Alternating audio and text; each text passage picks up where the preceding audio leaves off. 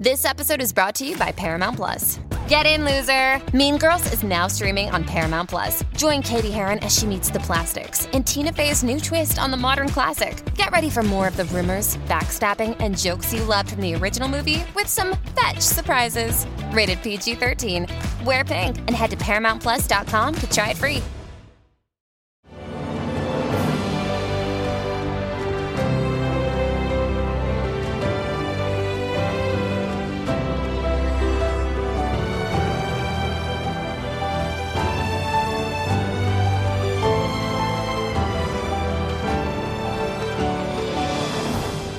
Welcome to the newest episode of Beyond the Fame with Jason Fraley. I'm your host, Jason Fraley, picking the brains of the top filmmakers, musicians, and artists of our time. This month, DJ Kool learned that his iconic rap anthem, Let Me Clear My Throat, has finally been certified platinum. He joined me to celebrate the occasion and reflect on growing up in DC to carve out his own piece of hip hop history. Hey, DJ Kool, Hey, thanks so much for joining us on WTOP in your hometown of Washington, D.C. Yes, indeed, man. Like this is a first for me. Like, who would have thunk that DJ Kool would have ever been on WTOP, man? Like, I grew up listening to WTOP, so this is this is big for me. Right, traffic and weather and all the news. I mean, I get to do the fun entertainment stuff, but what? What? How is this possible? How have we never had you on before? That's crazy.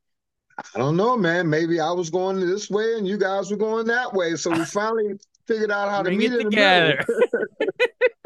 well, it's awesome. I'm glad we had an occasion to do it, and we'll we should tell everybody why we decided to talk today because this month, just you know, a couple a couple a week or two ago, um, your hit song "Let Me Clear My Throat." We all grew up listening to it. Uh, that's the soundtrack of our lives. But uh, the song just went platinum, certified platinum. So congrats, my friend. Uh, where were you when you heard the news?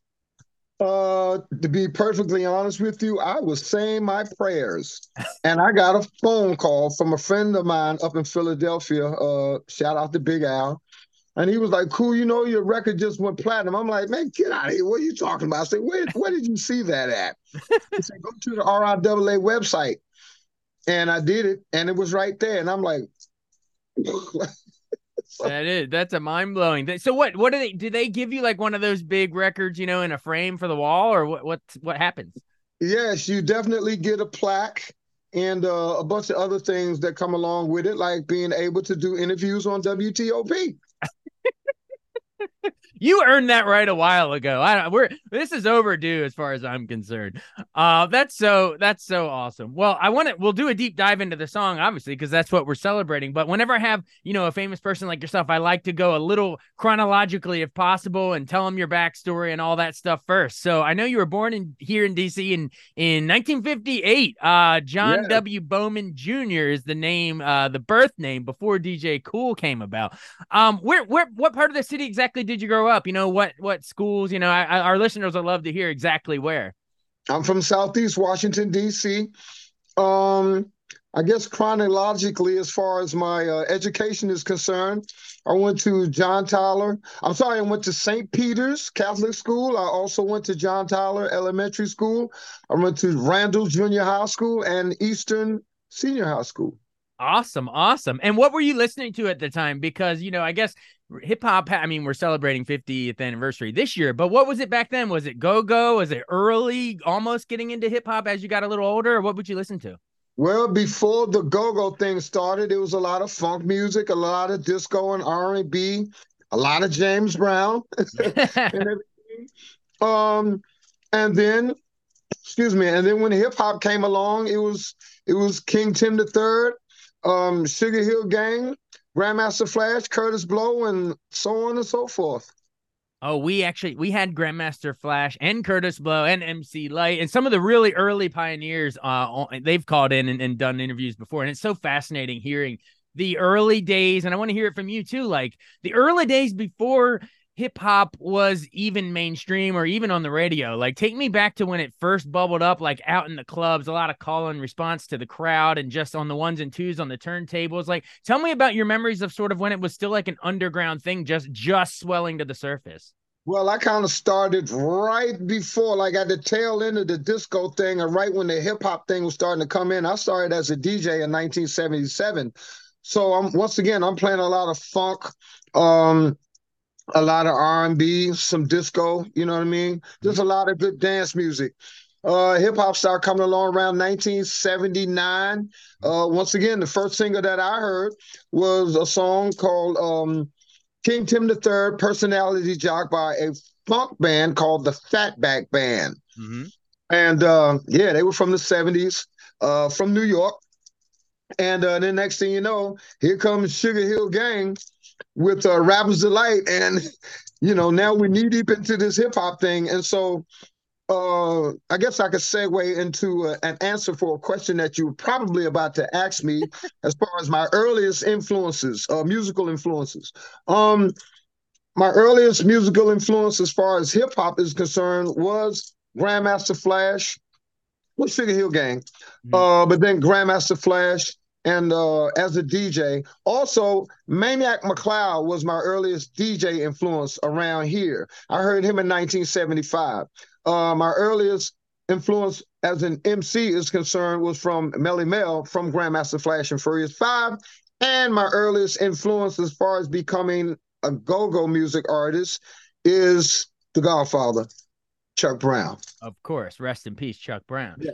Um, I mean, those are amazing influences to have, and thanks for you know giving me the backstory. Um, what what clubs what clubs are you doing? And I'm sure a lot of them are probably closed now. The DC music scene, the venues have changed so much. But if maybe some of our listeners maybe remember some of them, you know, shout out a, if you remember some of the names of the old clubs you used to spin at.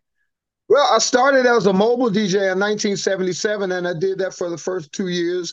Uh, shout out to Dr. Ashton Greaves. He had a company called the Sound Service, and we moved around doing a lot of mobile DJ, uh, mobile, you know, DJing events. Uh, 1979, I had my first opportunity to play in a club that was called the Paragon 2.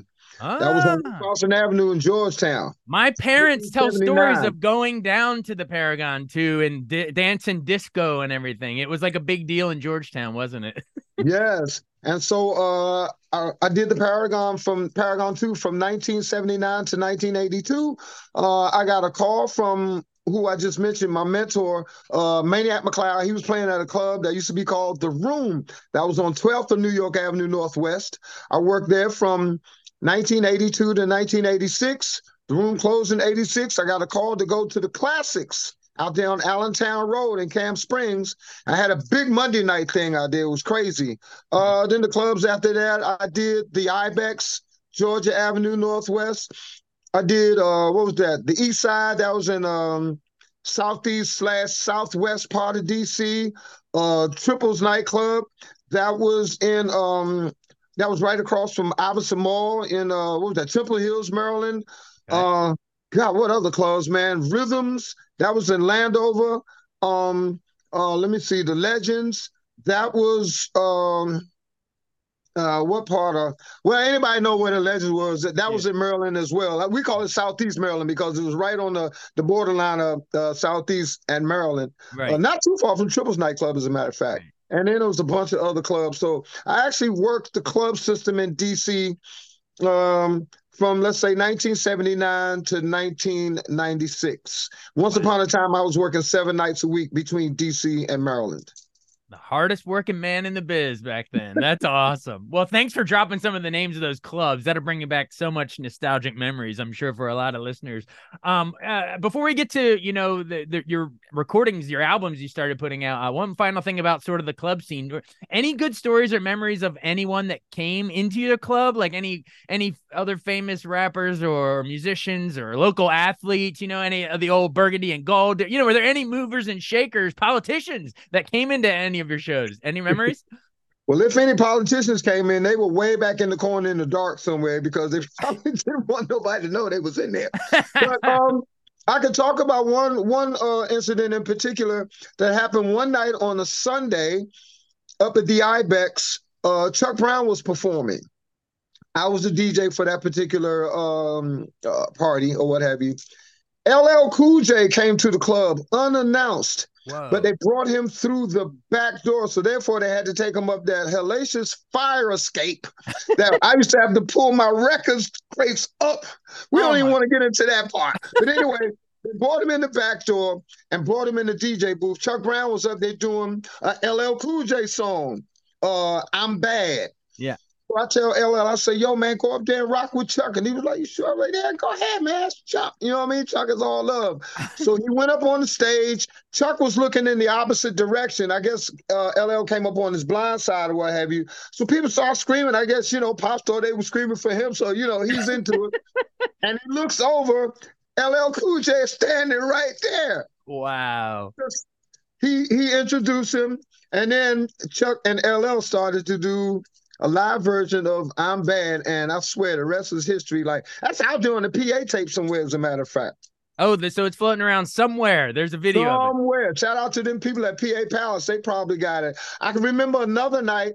Uh, I was playing at Triples, and we had go go that particular night as well. We had the Junkyard Band there. Um, to make a long story short, my guests for that night were Ice Cube and Yo Yo. Yo Yo had her hit single out at the time. Uh, you can't play with my yo yo. So Junkyard was up there, you know, they getting it going and everything. And once again, I'm telling them, go up there because these bands always cover your music. Ice Cube goes up there and get into his Ice Cube thing.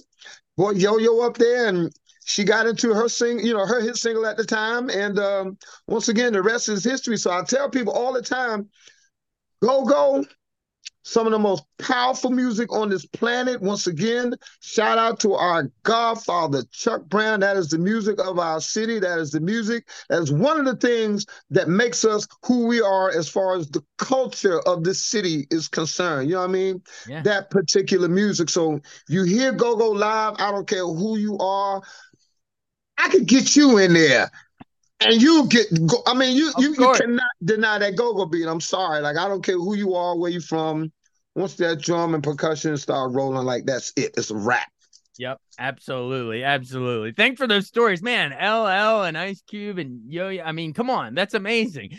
All right, so then I guess if we're moving forward, then right after that, then I guess you, uh, we should tell everyone before you get to Let Me Clear My Throat. That was '96. You had two albums even before that, right? The music ain't loud enough in '90 and uh, 20 Minute Workout in '94. Memories of those early ones before you blew up with Let Me Clear My Throat.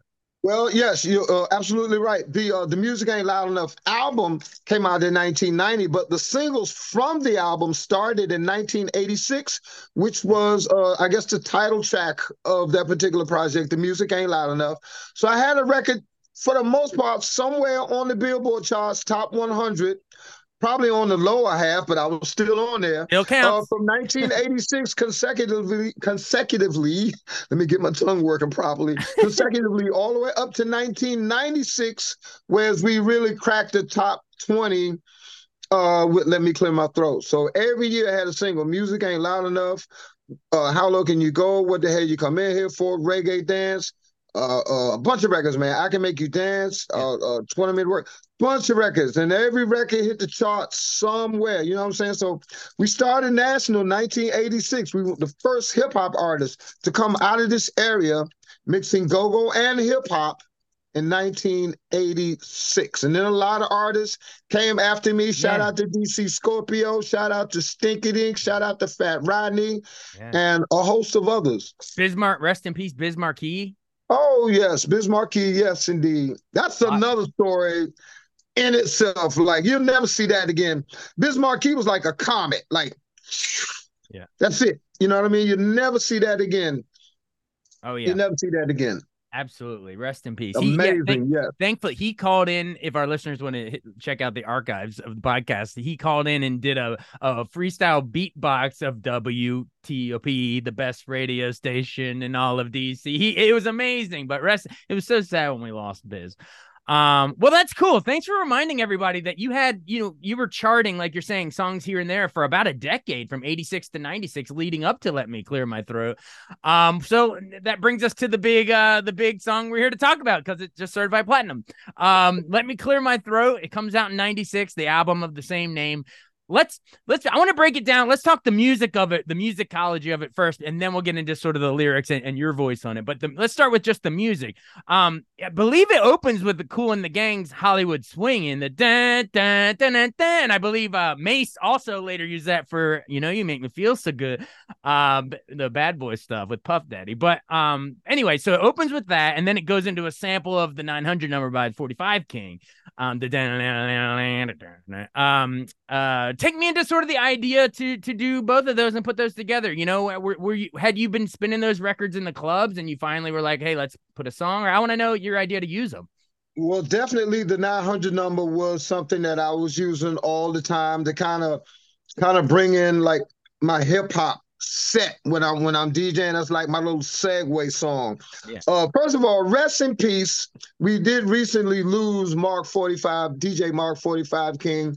And here's a little fun fact. I never got a chance to speak to him. Really? I never met him. Man out of all these years and it would have been amazing to meet him like right now right. you know what i mean so when when when i did put up a post on instagram a rest in peace post i said and baby we just went platinum you know oh, what I oh, mean? That would be great. Um, yeah. I built didn't he also he did a lot of songs like um Hard Knock Life for Jay-Z. Like he did a ton. Big records, a lot of big records. He did Stand for Eminem. Yeah. Uh, a lot of big records. Like a lot of people that that really know their hip hop, like from a production standpoint, know that Mark 45 King has like crazy hits out there. You know what I mean? So rest in peace to him. Never be another. Um, so let's I guess we could segue a little bit into the story of how I clear my throat, I guess, came about. Yeah and I'll to give you uh, I'll try to give you the skinniest version of how that happened as I can. Uh, something I was playing a 900 number in a place called uh, a club called Ivory's in Richmond, Virginia. Shout out to Steve Branch, who was the owner at the time. Um, and I was about to say something to the crowd in my DJ MC thing that I do. Something actually got caught in my throat. And so to kind of play off the fact that I was actually up there dying in front of everybody in real time, I uh, I just spontaneously said, "Let me clear my throat," which is a Beastie Boys line, right from uh, "License to Ill" in '80s in the new style, right? Yeah. There you go. So, and then the rest of it, the, the rest of the song just kind of start making itself the little uh, hammer, big. Hope they don't mind. That's what yeah. I call my Chuck Brown isms and whatnot. So, I recorded a song called the 20 Minute Workout live yeah. at Ivory's. And um, I actually put a snippet of what later became Let Me Clear My Throat at the end of that recording. The record came out. I got a call from a, a an air personality that was uh, working at um, working at a station in Philadelphia at the time. Okay. Uh, Don Mystic Mac. He was like, "Kool, you got these people in Philly going off on this go-go thing. You're doing with this 20 minute workout, but whatever you're doing over that 900 number, boy, these people are losing it. You need to come up here and see it." Yeah. So we went there.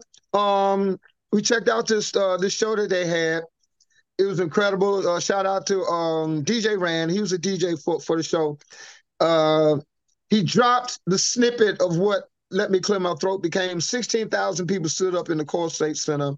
Um, I got booked to do a show and where we actually did the live recording for Let Me Clear My Throat at, which was a place in Philadelphia called Bahama Bay. Shout out to my manager, Walt Reader Jr., Big Block Entertainment. That's who got me in that situation. We recorded the song live. Nobody knew that we were doing the live recording, so we got it, the first tape, because basically we were just recording the live performance. Sure. And that's like my little method to my madness when I do these live records. Uh, whereas the 20 minute workout was the very first live recording that I did.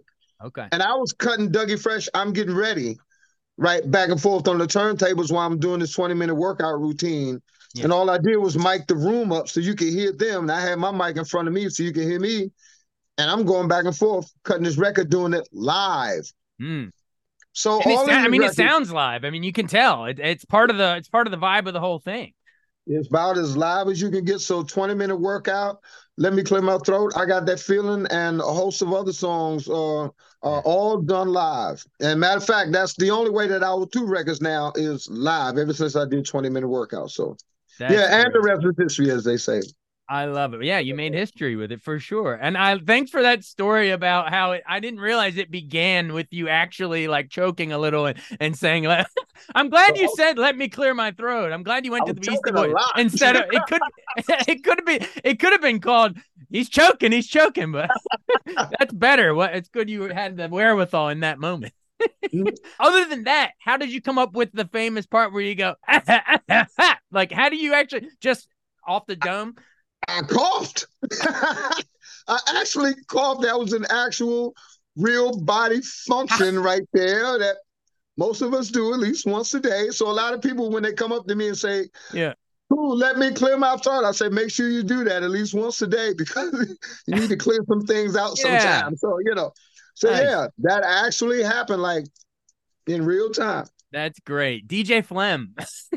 yes. DJ Hawk. There's so many ways we could go with it, but DJ Kool sounds better. Um, one more final deep dive on the song. I don't want to, you know, uh, that's the whole reason we're talking today. Went platinum, but uh, the idea to go when I free, say freeze, you just freeze one time, stop on a dime. Like, do you? It's sort of that call and the response with the audience. Obviously, it's live, but do you think that's the magic of the song? Is that you could put it on at any club, anywhere, you know, and and and people they sort of get to interact with it. I think it's a combination of things. I think that it is one of the major parts of the record because of the what I like to call the art of call and response, which actually started out in gospel music. If oh, you yeah. think way back, you know what I mean, True. and uh, and also uh, uh, uh, with people like Cab Calloway, hidey, hidey, hidey, hi, hidey, hidey, hidey, ho, you know that right. type of thing. Uh, but yes, call and response, which is a very big part of go-go music as well. Mm-hmm. So I think that is one of the one of the one of the main uh, parts or you know ingredients, let's say, of the song that makes it does what it does. you know Absolutely. Other than the fact that I use the 900 number uh, as a bed, and uh, to try to answer a question that you asked me earlier about, I guess, the arrangement of the song and why I yeah. decided to use the pieces that I use. Yeah. The um the Kool and the Gang part. It, I just say, you know, okay, uh, this record needs an intro, you know, because I'm all about song arrangement and you know and and, and having structure in music and whatnot. That's from my little music, my music, uh, music theory, you know, class that I took way back. And uh, nice. I said it needs an intro, so I said. Kool and the Gang, Hollywood swinging. Everybody knows that. Yeah, Hollywood. so needed an intro, so I chose that because I knew that you know, it was automatic. Everybody would know that. Anybody that knows anything about music, let's let's put it that way, would know that as soon as they hear it. So it was all about creating another instrumental hook. You know what I mean? For the record. Kool and the Gang is it was all Hollywood, but for you, you made it DC. Like now everyone hears that and they think of DC, not necessarily Hollywood. This generation. That's right. So you sort of grabbed it from the West Coast and brought it over here. Yes. Did you ever have a talking to with Mase afterwards and say, "Hey, why are you? I just sampled it. Why are you using it again?" Actually, uh, no, that wasn't that wasn't Mase at all. That was um, one of his produ- one of his producers yeah. uh, from the um, from the production team. Yeah. Uh, that Bad Boy had at the time. That was D Dot. Mm, okay. That did that song, and he, but he said, and I heard him say this in an interview. He said that I was the inspiration yeah. to use that sample because he heard what I did would let me clear my throat. Exactly. So shout out to D Dot, D Dot rather. Oh yeah. yeah. absolutely. I'm just joking. Of course, hip hop and all music really, it's all about samples and borrowing and making something new out of out of you know taking what is it? Take hits from the '80s and make it sound so crazy as they. I want to say something real quick. I'm speaking of Mase. Uh, one time the Bad Boy tour came here. Shout out to Diddy, and he called me and said, "Look, Kool. I want you to come and rock with us. I want you to get with Mase because what we were going to do was Mase was going to come out and start off with "Feel So Good." And then maybe like halfway through the song, he was going to start back over again and segue me into doing Let Me Clear My Throat. Ah. The only reason why, and we were supposed to do it at Capital One Arena, the only reason why it didn't happen is because Diddy at the last moment got a hold of DMX Rest in peace to DMX. Ah. And he said, Kool, I want to do this, but it's not going to work out time wise because I want DMX to rock. I said, Man, I want to see DMX too, so let's go. You know what I mean? Oh, so man. I hung out with Mason Diddy for that show, but I was very, very close to making I would say a historical and monumental moment in hip hop when me and Mase getting together to perform that song using the same samples. It would have been really. Maybe we'll do it some another time. You know what I mean? So yeah. Yeah, that, I mean, he, he's, he's still around. You could still do it. There's still a chance. Oh, yeah. maybe, maybe someone listening to this interview will will call him up, or maybe you should call him up. He would answer your call. I feel like he would. would. He has. He would. He, would. he has too. and he has. Uh, that's great.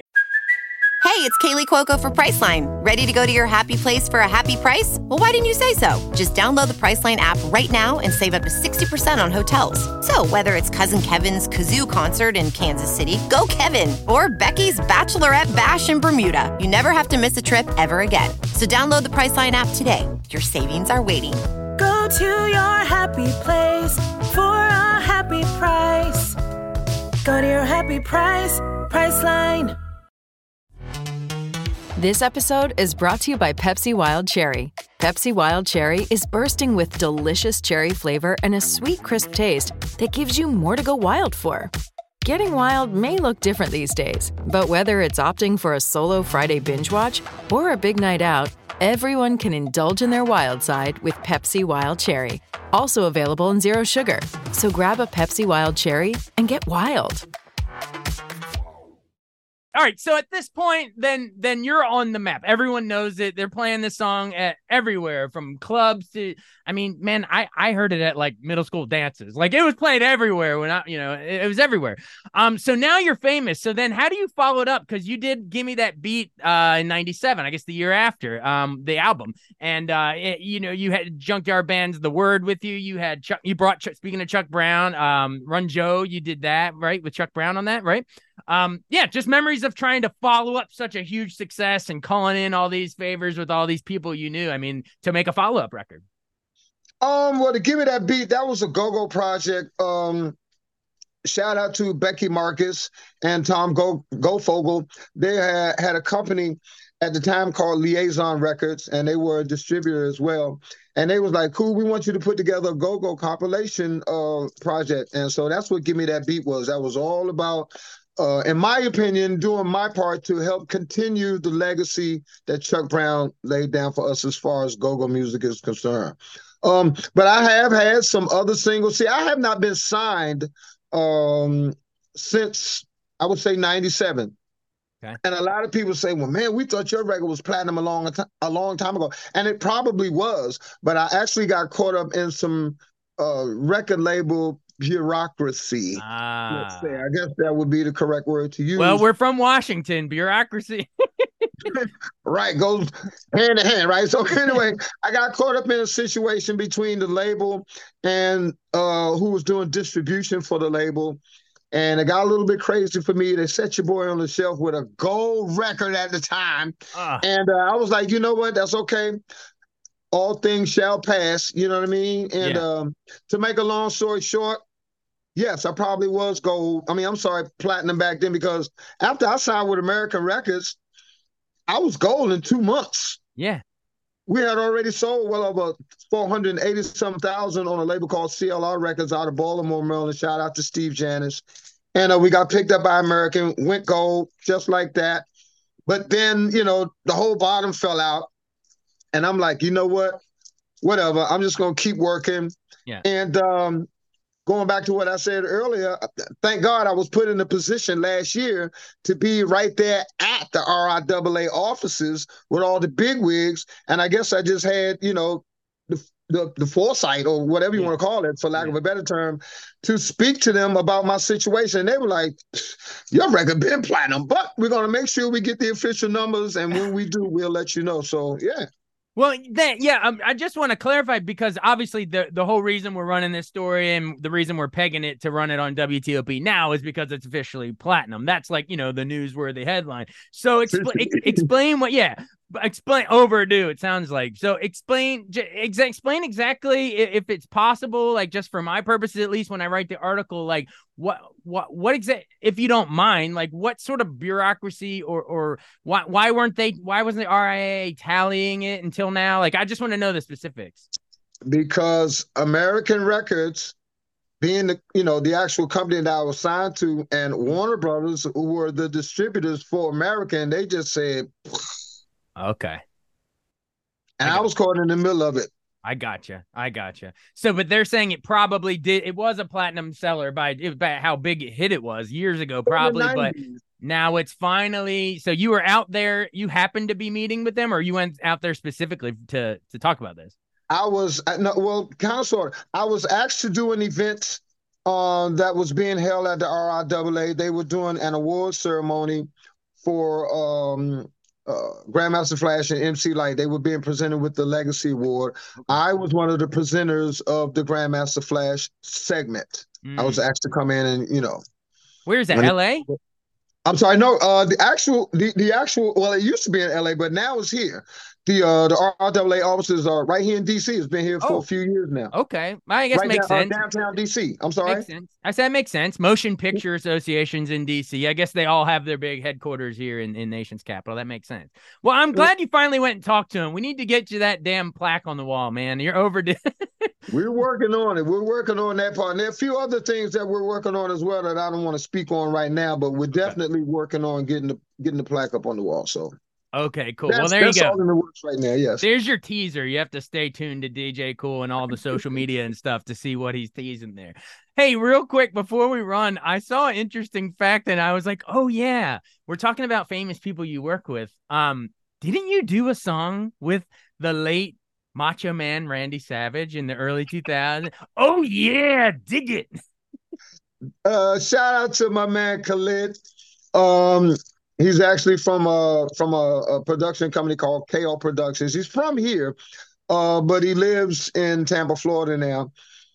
Once again, I get a phone call. You know what I mean? Hey, cool man. You know, uh, you want to do this song with uh with the Macho Man? I'm like, "Psst, get out of here! You ain't doing no music with Macho Man. 'Cause I'm a big Macho Man Randy Savage fan. I Of might course. be his number one fan. Rest in peace. Flying elbow off the top, of course. Oh my God, this guy was the best. So um come to find out that was a real thing. So we went to Tampa, we recorded the record. And here's a fun fact. Macho Man was not too far as a person, like in person or what have you, as his character. He talks like that actually in real life. Yeah, and DJ Kool and such and such and blah blah blah and here and that's Hulk Hogan and you know that was him all day, every day, 24-7. Like that was the actual. So I got a chance after we did the record. We chopped it up, got to know each other. We I actually got an opportunity to go on a promotional tour with him across the country. We flying in private jets and we just chopping it up, just having a ball with the macho man. It hurt me so bad when I heard that he passed away. I But he'll always be here with us in spirit. Oh yeah. Oh yeah, I love that's so amazing that it's not just a character he portrayed. That you said he talked like that in real life. So we're here with we're here with the DJ Kool. Uh-huh. Oh yeah, I can't believe it. Oh that rest in peace, man. See you. Yeah. The your music career and your talent has afforded you to meet with some made people from all different realms like that. That's pretty. That's insane. Well, hey, uh, we're talking. You know, I guess I'll pivot out of pro wrestling into into sports because you have the the Washington Nats hat hat on there with the curly W. Um, a little bit of a rough season this year compared to before, but um, yeah, I, I mean, I think I've seen you come out at Wizards games. Like you, you're you're a big local DC fan, but uh, yeah, I mean, any uh, do you still follow all the teams? The I guess now now Commanders, but uh, and, and the Caps, like all the four teams. Like, are you still a fan of all of them? Oh yeah. I mean, I'm DC all day, every day. Yeah, And honestly, the reason why I wear this W uh, the way that I do it, it really doesn't have anything to do with baseball, but it has everything to do with the uh, uh, the town that I am from that made me who I am, Washington D.C. I mean, I rep my city, and I'm not asking nobody else to you know rep it the way that I do. That's just how. That's just my thing. You know what I mean? Um, and once again, the reason why um I am the way that I am about that is because this is where I'm from, and this is this is the place that made me who I am. You know what I mean? If I was Yeah. from somewhere else, then you might have got me. You, you, you still would have probably got DJ Kool, but I would have been in a different form. I wouldn't have had this go-go background and everything that I have yeah. to go along with this hip hop, you know, background that I have. So it would be a little different, but I'm proud uh to be from here. You know what I mean? I'm extremely probably to the point of insanity. I don't know. I'm just it's DC or nothing for me, period. And anybody that knows me will tell you that. I'm very serious about that part. All things Chuck Brown, Shout out to my man Mark Ein. I can't even call him the Commanders, but you know he uh he's one of the owner, one of the uh, part of the ownership group, and he also owns the Washington Kastles uh, tennis team. That's a part of World Team Tennis League. Thanks for shouting out the Kastles. There's DC United. I, I, I said the four main sports, but yeah, all the all the teams. There's all of them. The Mystics, everybody. The uh, defenders, I, watch out for them defenders. The defenders. They almost did it last year. The DC defenders, they went all the way to the title game, didn't they? And, yes, and were they up. They were supposed close. to win and got upset. But um, some of them were playing for the Commanders. How about that? yeah, they should they should bring some of them over actually. um, wow, that's awesome. Well, I mean, that's just that's that's. I'm glad that you rep rep DC. I mean, I, am born and raised in Maryland, so I'm with you. It's all around here. It's all around here. I mean, I although I gotta say, I, I usually rock the the O's hat because they the Nats weren't here when I was a kid. You know what I mean? And the Ra- just like the Ravens weren't here, so I was DC football. It is it's what you grew up with, I guess but it's all local. It's the DMV, baby. Um, well, this W actually comes from the Washington Senators. Right. Years ago. Right. I'm telling this dude, he said, no, they wasn't wearing that. I said, bro, obviously yeah. you're not old enough. Yeah. And he looked to be older than me, God bless him, but he's trying to tell me about this. I said, I used to go to the Senators games as a kid because I lived at that particular time, I lived in walking distance uh, to RFK Stadium. Right. We always went to the baseball games. We went to the Skins games, and all of this in the 70s. So you're not gonna tell me nothing about this curly W. Stop it. I mean, you know what I mean? So I don't know oh, what yeah. he was talking about. Yeah. Yeah. Speaking of which, um, fun fact: uh, my grandmother, rest in peace, when she was a baby, sat on Walter Johnson's lap. You know, the Senators pitcher. Uh, it was one of just the fun little family facts. And then they played. They played at RFK, the Nats, the first year or two. Yes. Right? I went to a yes, game when they were at. Yeah, it was funny. The team was you know red, white, and blue jerseys, but the seats were burgundy and gold. It was funny that first right. year. But uh, awesome. Hey, you've been generous with your time, and I think Zoom's going to kick us off in like three minutes. So before we end it, let's bring it back to hip hop. I always want to know: Do you have like like who are your goats? Like if you had to put like a Mount Rushmore together, I know that's impossible, but like who are like your hip hop greats? Uh, well, I guess it's going to be DJ Kool Herc for I guess introducing the culture, yeah. even though a lot of people think differently, but that's another story for another time. Um, I'm gonna put Grandmaster Flash. Um, um, I'll put as a group probably Run DMC. Of course. Because they really, when they came in, they took it to another level. You know what I mean? Yeah. Um, for me as a group, I'm going to put Public Enemy. Oh yeah. I know. I, I know you're only supposed to have four, you know, people on the Mount Rushmore, but I'm doing a, I'm doing it in a hip hop way now. So Car- carve your own mountain, go for it. Yeah, Add right. whoever you want. My mountain's pretty big. Um, and then I would say, I don't know, man. So many folks, man. I'm down to you. Got to put Jay Z up there. Okay, yeah, yeah. I like. Well, Rakim up there too. Rakim. Oh my God, Rakim. His r- rhymes are amazing. Like some of the best, some of the best stuff. Mm-hmm. Um, well, that's I mean that's a great lineup right there. And who cares? You can do more than four. That's fine. Right. Maybe we have several Mount Rushmores. I mean, yeah, exactly. Carve them all over. The... Right. exactly. Fifty years worth. You got to have more than just that. Um, oh, yeah. And people you named just like 80s, early 90s. I mean, even since then, there's right. been so many good ones. So yeah, you'd have to have several mountains, I think. Oh yeah. Um, well, you had you you're over in the corner there, carved. You carved your own little spot out on that mountain, DJ Kool. It does the did you get the name? You mentioned DJ Kool Herc. Did, did that sort of inspire the name, or where did the DJ Kool with the K come from? No, actually, because um, that comes from my personal sports background. I was a full sport athlete coming up. I played baseball, basketball, okay. football, and ran track. Gotcha. Uh, my primary sports were basketball and baseball. Okay. Uh, I was playing organized basketball at the time for the CYO League, and I don't know how far you go back with your sports, but that's the Catholic Youth Organization. Cool. Uh, had a good, had some good college players come out of that come out of that league back in the day. Matter of fact, um, who's that? Uh, Tom Scates. This is oh, like okay. yeah, way back Georgetown basketball. He was a nice. center, but I remember playing against him uh, when he was playing for St. Anthony's, and I was playing for St. Um, who was I playing for? Immaculate Conception at the time, or either St. Peter's, one of the two. Now I was playing for St. Peter's at the time. We seen this dude like way bigger than all of us. Like we, you know, five footers, and when our big Tom Scates come in there, damn, near six eleven as a kid. I'm like, what is this? Why can't I have a giant? You know what I mean? So, Yeah. um, I, when I was playing on this, I was playing for the Immaculate Conception at the time, and it was these two cats, Budzo and Jody. Two teammates of mine would always talk about the way that I came down the court because I I was a point guard and uh, a shooting guard, so primarily point. I couldn't just come straight down the court with the ball. I had to go behind my back, through my legs, da da da da da, Magic Johnson, all of that. Yeah. So they would say, "Look at that cool ass guy." Um, Matter of fact, I should have just edited that. But look, look at that cool guy coming down the court. Look at Eh, cool- what's fine? You can say it. It's fine. Okay. so anyway, I guess just let people use their imagination and let, kind of fill in the blanks. Right. right. So um, when I became a DJ, I was like, you know what? Cool. Okay, I'll use that as my DJ handle, and I'll spell it with a K instead of a C, and there you go. Right. K like is that like the cigarettes? Wasn't that with the K back in the day? Yes. Yeah, yes. okay, okay, gotcha, gotcha. And maybe that's where I got it from, like subconsciously or what have you. I don't know. Who knows? Who knows? But hey, we appreciate you you taking so much time. I didn't know we were gonna talk for, you know, good 40 minutes or whatever. But I really, really appreciate you taking that. And congrats on let me clear my throat, finally getting certified platinum. Like you say, probably was probably was years ago, but now it's official, right, baby? Yes.